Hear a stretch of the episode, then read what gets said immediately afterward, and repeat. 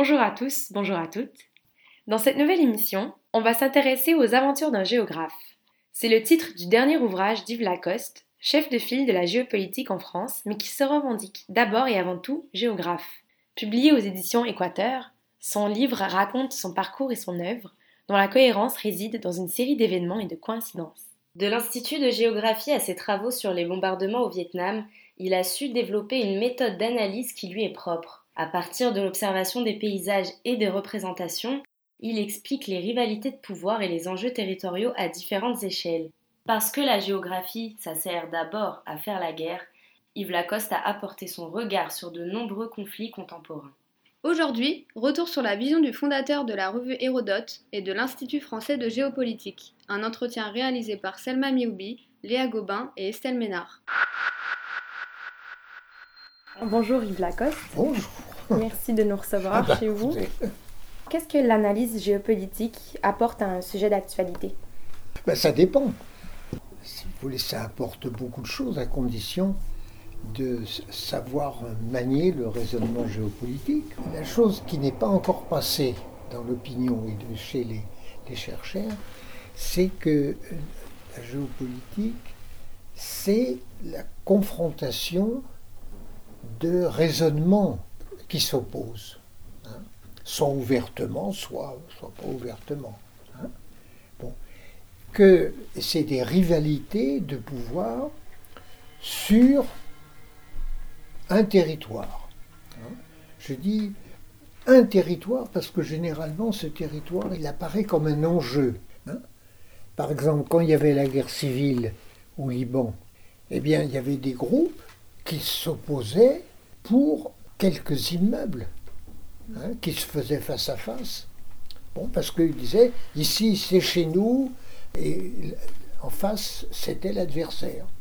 Alors l'adversaire, ben, c'était soit des, chrétiens qui s'occupaient à des, s'opposaient à des musulmans, soit c'était des groupes qui, de, de tribus différentes. Alors qu'est-ce que c'est qu'une tribu? Ça c'est un gros problème. Mais un tel, c'est des salauds, euh, ils nous ont fait ça, etc.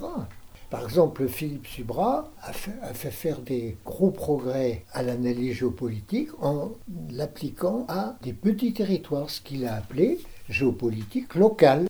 Pourquoi est-ce que c'est plus intéressant de parler de représentation plutôt que de théorie ou d'opinion? Ah bah Parce que la théorie, ça, ça se veut scientifique. Tandis que si vous prenez le mot représentation, c'est une façon dont quelqu'un, à tort ou à raison, se représente les choses. Et c'est les leaders ou les intellectuels d'un groupe qui se racontent une histoire qui peut être fausse.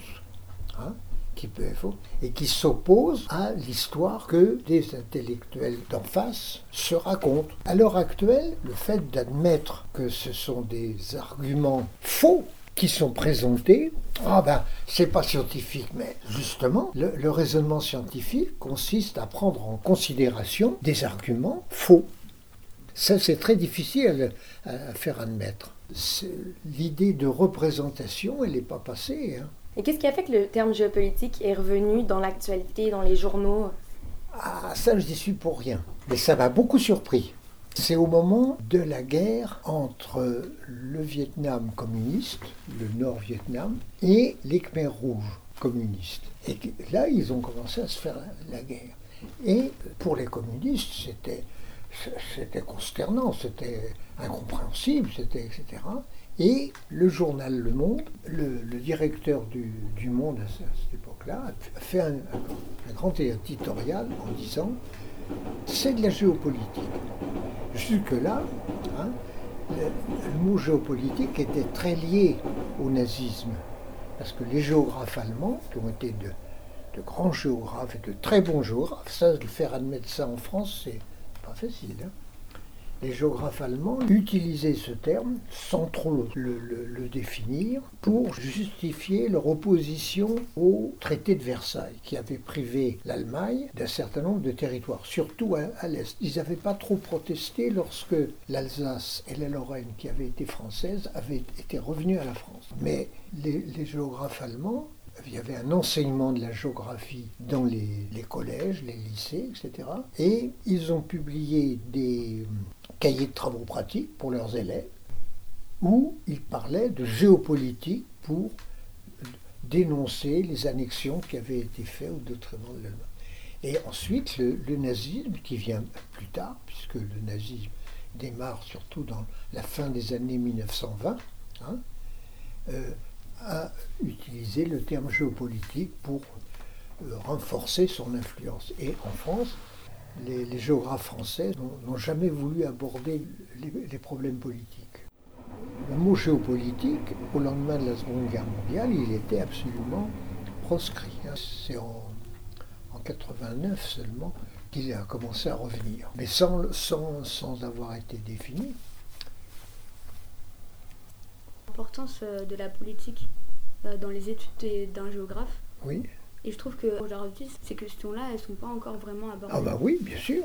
C'est passé lorsque Béatrice Gibelin a créé l'Institut français de géopolitique, qui dépendait de l'université qu'on a appelée Paris 8, hein, et qui, surtout en 68, dix ans plus tôt, était, avait été l'université qu'on avait appelée de Vincennes, puisque elle avait été construite les bâtiments avaient été construits en toute hâte dans le bois de Vincennes. C'est après, c'est en 60, début 69. C'était une université qui était réservée plutôt aux sciences humaines comparée à d'autres universités en France. Ça, c'était une décision du, général de Gaulle hein, et de ses ministres qui ont décidé de, que les sciences humaines, qui s'étaient beaucoup, les sociologues, tout ça s'était beaucoup agité dans les, les événements de mai 68, de les éloigner, de nous éloigner le plus possible. Hein, on, a créé des nouvelles universités, mais euh, on n'allait pas les, remettre euh,